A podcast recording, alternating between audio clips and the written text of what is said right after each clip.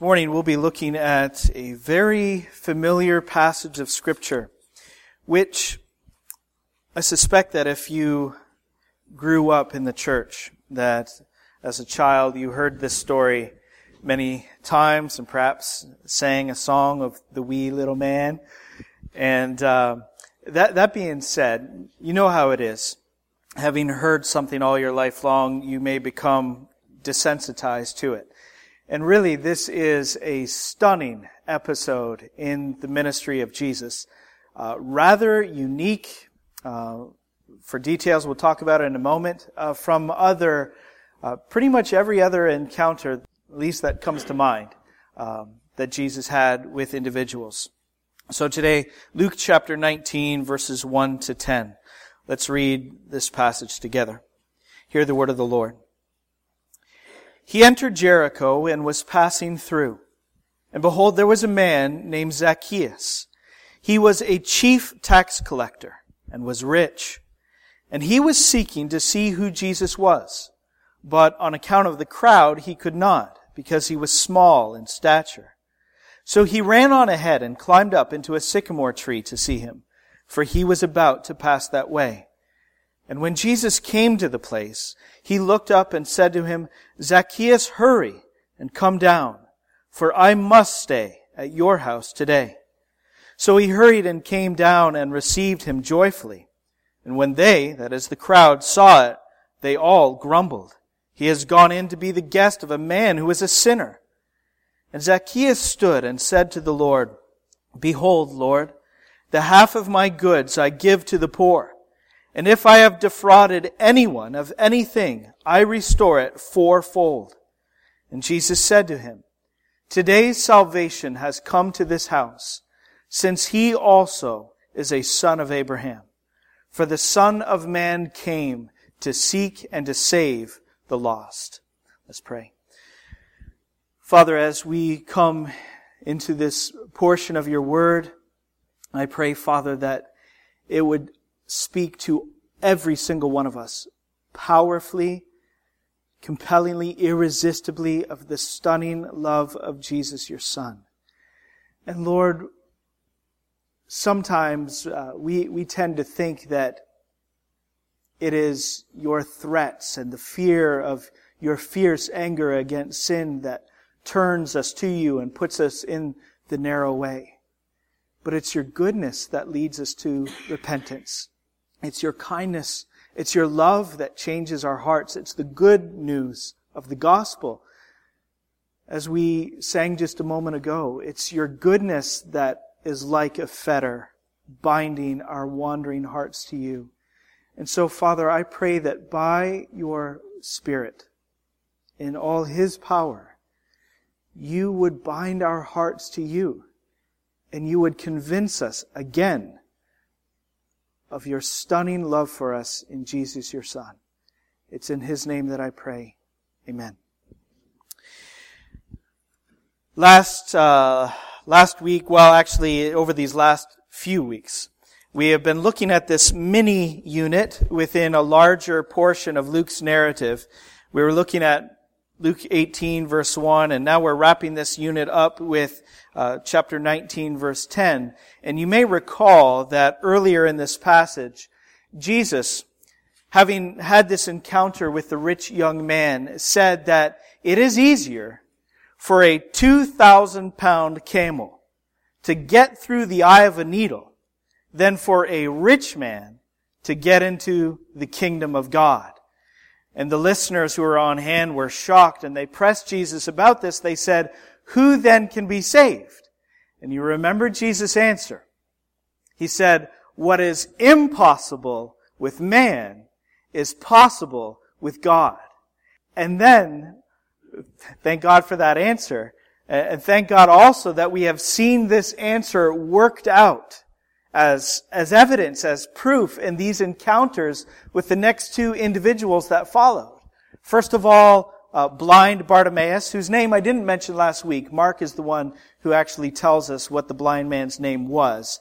And now this week as well, we see it in Zacchaeus. We see what Jesus is doing is not only making the impossible possible, He is making the impossible actual, actual reality as he takes these two individuals and brings them by the mercy and power of God into the kingdom.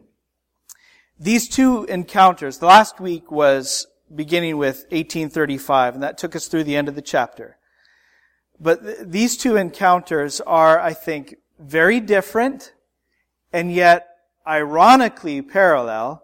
And in the end, I think that they are also um, wonderfully complementary. Let me explain that. First of all, they're very different because these two individuals, Bartimaeus and Zacchaeus, are on opposite ends of the ec- economic spectrum. Bartimaeus, who is a beggar, and Zacchaeus, who is a tax collector whose career choice has proved to be very lucrative. And then second, these two things, these two encounters are also ironically parallel because neither one of these men is able to see Jesus how they want to see Jesus. Bartimaeus because he's blind and Zacchaeus just because he is too stinking short. Also, what is uh, parallel is that at the start, I mean, the crowd is quite happy that neither one of these individuals is able to see Jesus. Although one thing, we're not going to take time to comment on this, is, is how it changes. After Bartimaeus has received the favor of Jesus, the crowd is happy, but not Zacchaeus. After he is shown favor by the Lord, the crowd is quite upset. And then these two encounters are also, so they are very different. They're um, ironically parallel. And third, they're, they're wonderfully complementary because though they come from opposite ends of this economic spectrum, Jesus does succeed to bring both of them into the kingdom and their lives immediately bear the fruit of belonging to Him. And as I was saying a moment ago, this is a wonderful episode in the life of Christ. And I know it's something that we're uh, very used to hearing from, from Sunday school and childhood days because there's, uh, you know, there's a good bit of humor injected into this incident just because of the whole setting, Zacchaeus, who he is, what his issue is, and how he scrambles up the tree and all of that. And it's, uh, it's relatable too, in, in that sense. It feels, uh, personable, I suppose you could say. But I, w- I want you to listen. I want you to note something. Although there is humor in this incident, it's not for humor. That's not why it was written. It's not why it's included in the narrative. And although the story is relatable, it's not simply for a good story. What is this? It is revelation revelation of who Jesus is. That He is a Savior whose heart is full of mercy. Even for me. And it's also revelation of why He has come. To seek and to save the lost. Even me. Right? That's what this is about. So let's take note again of verse 1. It says he entered Jericho and he was passing through. We've been talking about the context and I want to jot down one more contextual note before we continue any further. We have been in Luke, um, Brenda told me the other day, and she's not here right now to, to remind me. We've been in Luke for some time, but since chapter 9 verse 51, we've been in this, what we could call the journey narrative portion of Luke's gospel. Back in chapter 9 verse 51, it said that as the days drew near for him to be taken up, he turned his face to go to Jerusalem. And that's when he began the journey. And over these several chapters, 10 to 18, we haven't known where Jesus is very often. I mean, exactly where he is. All we know is that he's going to Jerusalem. I mean, he could be crisscrossing the country still, back and forth and up and down but he's headed to Jerusalem. That's his purpose. His face is set toward that city where he will accomplish our redemption. But we haven't known exactly where he is until now. Notice this. Back in chapter 18, verse 35, what did it say? As he drew near to Jericho. And now in chapter 19, verse 1, This second encounter that we've been talking about. He entered Jericho and was passing through. Now Luke is getting very exact and Luke is getting specific. And Jesus in these moments is about the same distance from Jerusalem as we are from West Monroe.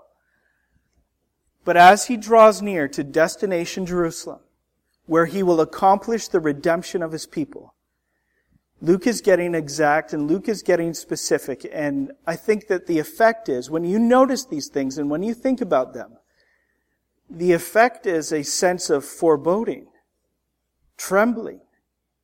There's a heaviness here because we know, we can feel what is shortly about to happen. That all these people, all of them, the crowds, the disciples too, all will turn away from Christ. But by the shedding of his blood, he will bring all kinds back from the blind beggar to the rich tax collector, from those who feel like they have nothing at all going for them, to those who strongly sense that they have way too much against them. He will bring all kinds back. Not everyone is going to come back. Not everyone will receive the benefits of his atonement. But this is who will. This is who will. All who perceive with the eyes of their hearts the stunning love of Jesus. All who can see the glory of His goodness and the glory of His love. And so as we look at this encounter with Zacchaeus, that's what I want for each and every one of you. That's my prayer is that with the eyes of your heart, you will perceive the stunning love of Jesus even for you. Because all who see it come to him. All who see it come. So that's specifically what we're going to look at. And I want you to notice three things in the stunning love of Jesus. I want you to see, first of all, that by his stunning love, he summons you. By his stunning love, he changes you. And third, by his stunning love, he includes you. I think we see all three of these things in Jesus' encounter with Zacchaeus. So Let's continue on, verses 2 to 3. And behold, there was a man named Zacchaeus, and he was a chief tax collector and was rich. And he was seeking to see who Jesus was, but on account of the crowd, he could not, because he was small in stature. Zacchaeus is actually the second tax collector that Luke names in his account You'll remember the first one from back in chapter 5 was Levi, whom we better know as Matthew, the author of the, the first gospel in the New Testament. Zacchaeus is a chief tax collector. We've spent a lot of time going over why these men were despised, but I just want you to feel it again. They were despised because they were traitors to their nation and because they were thieves. That is, they chose, when career day came around, to go to the tax collector's table when everybody else was going to the various other trades. That's how we could think of it, I suppose. They decided that they were going to consort with Rome. They were going to line Rome's coffers and line their own pockets at the expense of their neighbors and their nation. They were traitors and they were thieves and that's why they are hated by everyone, by the rich, by the poor, religious, irreligious. They hate the tax collector because of who they are, what they become, and what they do to their own people. So Zacchaeus, he's a chief tax collector. That means this man is especially hated. He's not doing well socially, but the broad road that leads to destruction has proven to be quite lucrative for him personally. Now, he knows about Jesus. Everybody does. The, the high and the low all know about Christ. They have heard these reports of uh, the stunning displays of His glory. They've heard the reports of His astonishing teaching and astonishing power. Now, He's looking to see Jesus for the first time. Obviously, he has not yet been an eyewitness at all to the ministry of Christ, so he wants to put a face to the name. But of course, he can't because he's short. He showed up late for the parade or something, but he gets stuck behind the crowd. I don't know if this man, you can't read too much into this, um, into, into the action that he takes here. So I don't know if he has just like this excitable personality that he's kind of a kid at heart, doesn't care about appearances, formality, remaining dignified. Of course, tax collectors would, I think, probably give up trying to keep up appearances because everybody hated them anyway. But um, I don't know if he's like that or not. I just know all he wants, you know, all he wants is to see Jesus. But I did, I did think of uh, little Mike Kazarian as I was uh, thinking through this text, and um, a lot of you uh, knew Mike, and, and Mike passed away uh, a couple years ago, this past September. But uh, Mike was just, you know, we called him Little Mike. If I if I get called Big Mike, then there has to be another Mike who's really. He was, you know, a real short guy, just real thin, and uh, man, we loved him. I mean, he was just such a lovable man, so generous, uh, very excitable and childlike. I remember this time that um, Bill and Mike and I, and I, I may have told you this story before uh, we're headed to, to West Monroe to eat some breakfast, going to Grandy's. And we were in Bill's old big blue van, and I was driving. Bill was always ready to give up the driver's seat. All that trucking he had done. He just didn't like to drive. Anyway, I was in the driver's seat, and he gave up the passenger seat to, to Mike. That's what Bill did. You know, ready to give the best seat to anybody. Uh, and he sat in the back. So I had Mike on my right and Bill directly behind him. And these two elderly gentlemen and good friends just love to talk. They love to talk to anybody. And they love to talk to each other, but neither one of them could hear very well. Especially, you know, you know, when they're sitting in that, the van, those big seats, and they're directly in front and behind each other. So this is what Mike does. Mike never wore a seatbelt. Said it was his pacemaker. Bothered him. Of course, riding shotgun, you know, wouldn't have been an issue. But anyway, he doesn't wear a seatbelt. Probably never did a day in his life. And, and just being a kid and not caring about appearances, he turns completely, his whole body, he turns completely around.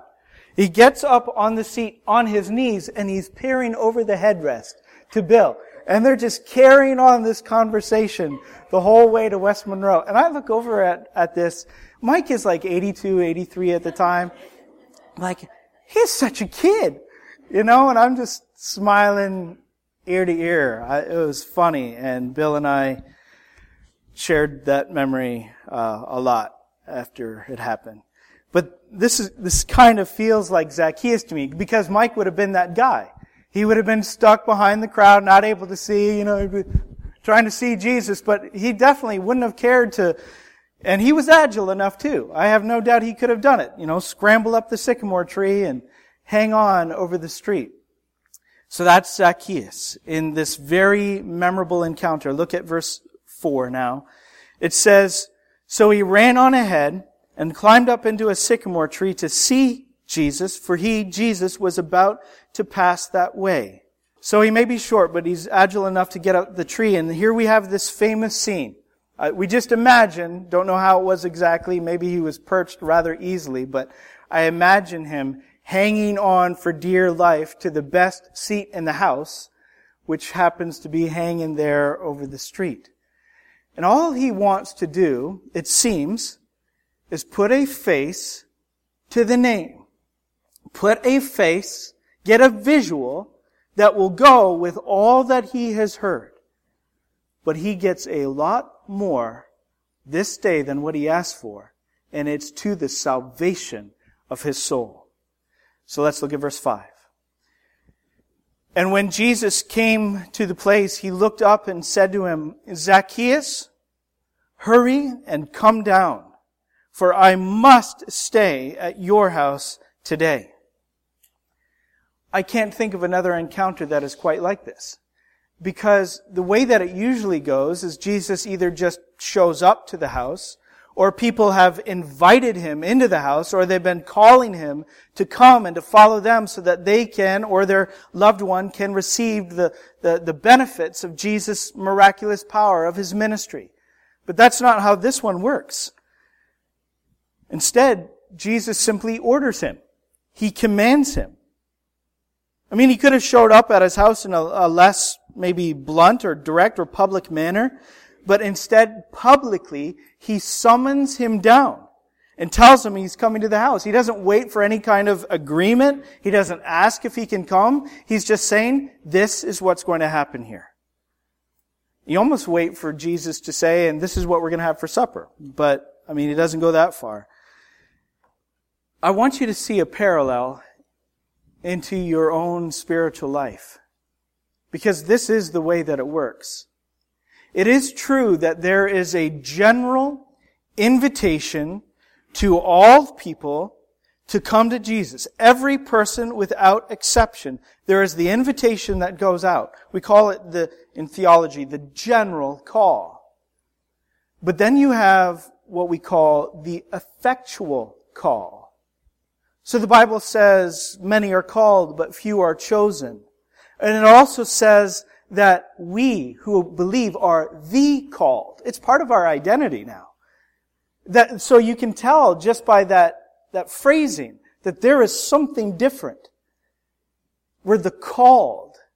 And what happens is, is that when Jesus issues this call to salvation, it falls down upon your heart like thunder. It's a summons. You feel the force of Christ's command to come. This is what Zacchaeus receives on this day. This summons to Jesus. And this is what all who believe receive. So this morning, first of all, I want you to know that he feels no different for you than he did for Zacchaeus. This is what Jesus has said to you. Very similar. He has, he has said to you, come here to me because I am coming to you. Come here to me because I am coming to you. No matter who you are, no matter what you have done, I am coming to you. I know your guilt. I know your guilt better than you know your guilt. But I will bear that guilt so you come to me because I am coming to you. That's the parallel to our own lives. Let's look at verses 6 and 7. So it says, He hurried and came down and received him joyfully. The crowd, though, has the opposite response. And when they saw it, they all grumbled. He has gone in to be the guest of a man who is a sinner. You put these two paragraphs together. We got the unfortunate chapter break in between, so it's easy to miss that they're together. But you put 1835 to uh, 43 and 19 1 to 10 together, and you're thinking, you know what?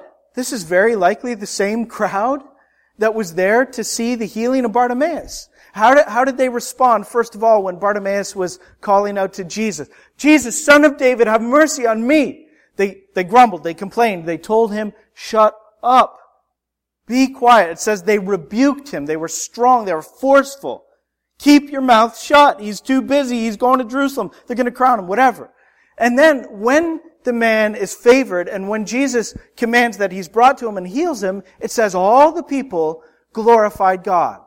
So they're happy. I mean, they're, they're grumbling. They're, they're, um, angry and then they're happy. Is this the same crowd now that is grumbling again? It wouldn't surprise me. And that specific word, grumbling, who does that remind you of in the Bible? Old Testament Israel, the, the redemption generation that was brought out of slavery in Egypt. I mean, think of this. They're at the Red Sea. They've been brought out of Egypt by the power of God. They're, they're hemmed in at the Red Sea by the sea itself, by desert wasteland, and by the Egyptians hot on their heels. And they cry out to God. They're, they're upset and they say it would have been better to have died in Egypt rather than be slaughtered out here in the wilderness. Moses says, watch the power of God. The Red Sea splits. They go through on dry land. On the other side, they're as happy as can be. They're dancing. They're singing Praises to God. Three days later, they don't have water that they believe God owes them, and they're grumbling all over again. Grumbling, happy, grumbling. Seems to be the very same with this crowd. Grumbling, happy, grumbling all over again. And I think we are looking into a mirror. Because as dumb as this is, this is, this is me. I can be joyful in the Lord after a sweet hour with Him and turn around before the hour is out and be sour with my kids because they're bringing me down or taking the wind out of my sails or, or whatever. We need to be saved from ourselves. Don't we? The first thing is to know it. We need to be saved from ourselves. The second thing is to believe with all of our hearts Jesus will do it. Jesus will save us from us. There's more involved than that, what he saves us from, but certainly we need to be saved from ourselves. Let's look at verse 8 now. So first of all, uh, we we see you know the the stunning love of Jesus in His summons. Come down because I'm coming to you. I must. There's the summons, and then we see here the stunning love that changes us. Verse 8, And Zacchaeus stood and said to the Lord, Behold, Lord, the half of my goods I give to the poor. And if I have defrauded anyone of anything, I restore it fourfold. Just real quick, I wasn't planning on saying this, but I thought of it earlier this morning. It says Zacchaeus stood. Zacchaeus, who is small in stature, now stands and he says, and I think Luke's insertion of that wording is deliberate. Now in Jesus, he stands a little bit taller, doesn't he? So he stands and he says to the Lord, Behold, Lord, the half of my goods I give to the poor. I've already read it. And those I've defrauded I restore fourfold. Isn't this how we know that this man repented? His life was changed.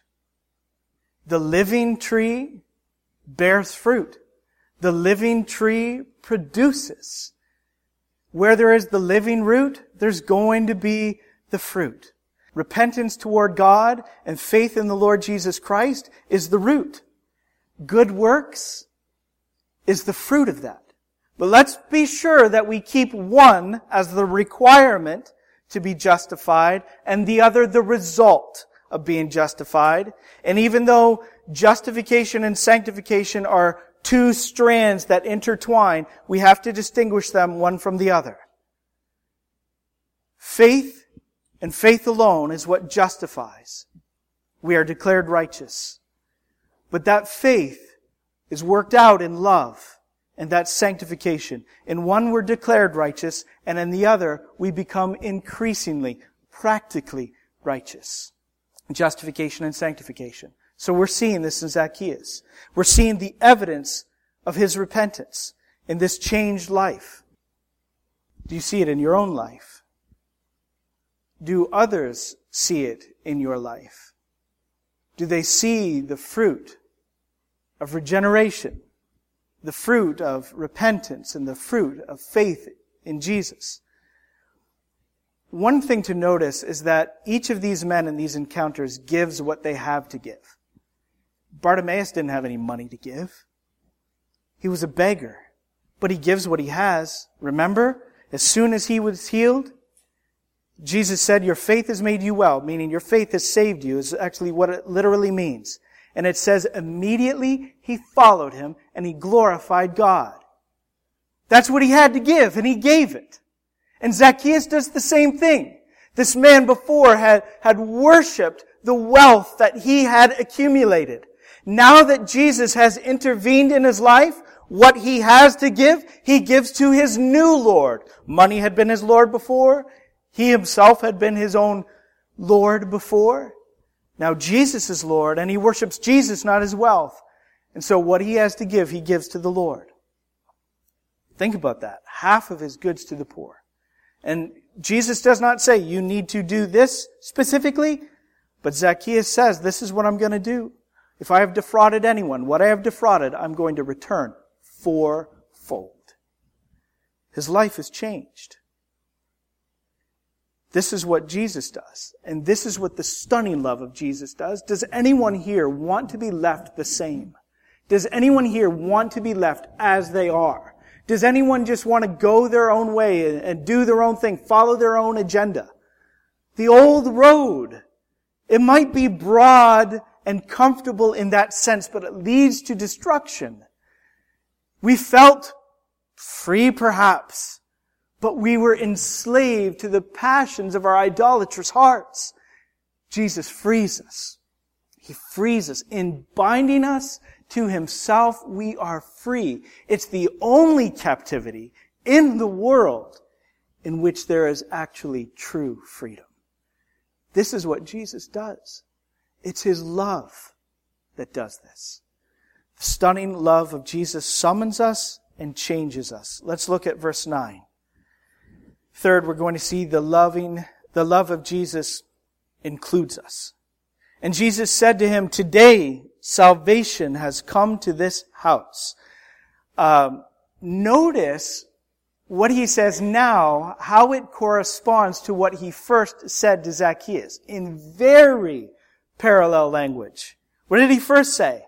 He said, I must stay at your house today. And now he says, today salvation has come to this house. So when Jesus came, salvation came. Because only in Jesus do we find our salvation. Think of elderly Simeon back in the beginning of this book, chapter 2. Elderly Simeon, Simeon going to the temple, led by the Holy Spirit, meeting the couple, Joseph and Mary, with little infant six week old Jesus. Simeon takes up Jesus in his arms and he lifts him up and he praises God. And what does he say? My eyes have seen your salvation. Jesus is salvation.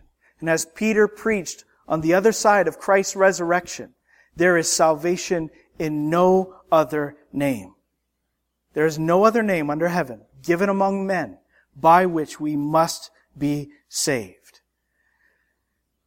And then Jesus says, Today salvation has come to this house, for he also is a son of Abraham. I hope that you can feel the force of that statement. Who, um, who doesn't look very Jewish in this whole thing? Zacchaeus, right? He's the chief tax collector. He has betrayed his country. All the loyal Jews who made up the bulk of the country would have called this man's Jewishness into question. He is automatically out, on the outs with everybody. He is on the periphery of society. Everybody shuns him. Nobody likes him. They're like, you think you're a Jew? You're not a Jew. You're conspiring with our captors. You're weakening your own people and strengthening our captors, Zacchaeus. They hate this man. Now Jesus, very publicly, this is the reason for the public summons in the first place. Let everybody know that Jesus has mercy for sinners. And here he makes it publicly known. This man also is a son of Abraham. He includes him. Because this is what the stunning love of Jesus does. It includes the excluded. We have seen this, and th- I wanted you to get this so bad. And if you need to go back and survey Luke's gospel between this Sunday and next, do it. Because nobody is so deliberate as Luke is to put into his narrative all of these cases of people who are shunned, people who are hated and despised. Think of like the Good Samaritan story. That's unique to Luke. The, the parable of the prodigal son, that's unique to Luke. Because Luke wants, and that's why he includes women all through his narrative, because in that day, they were devalued. They were counted to be less than the men. So Luke is constantly inserting them. And those who think that the Bible looks down on women are so mistaken because in that day, that's how society looked at women as less valuable, valuable. So Luke sprinkles them all through the narrative. In fact, he often includes things, I'm going off on a tangent I wasn't planning to, to go on, but he often includes people in the story in pairs. Um, like here you'll have a man, and then you'll have another encounter with an individual, but often it's man, woman, man, woman. And that's how Luke is very literary and deliberate and things that we just miss while we're reading through the text. But anyway, because this is what Jesus does.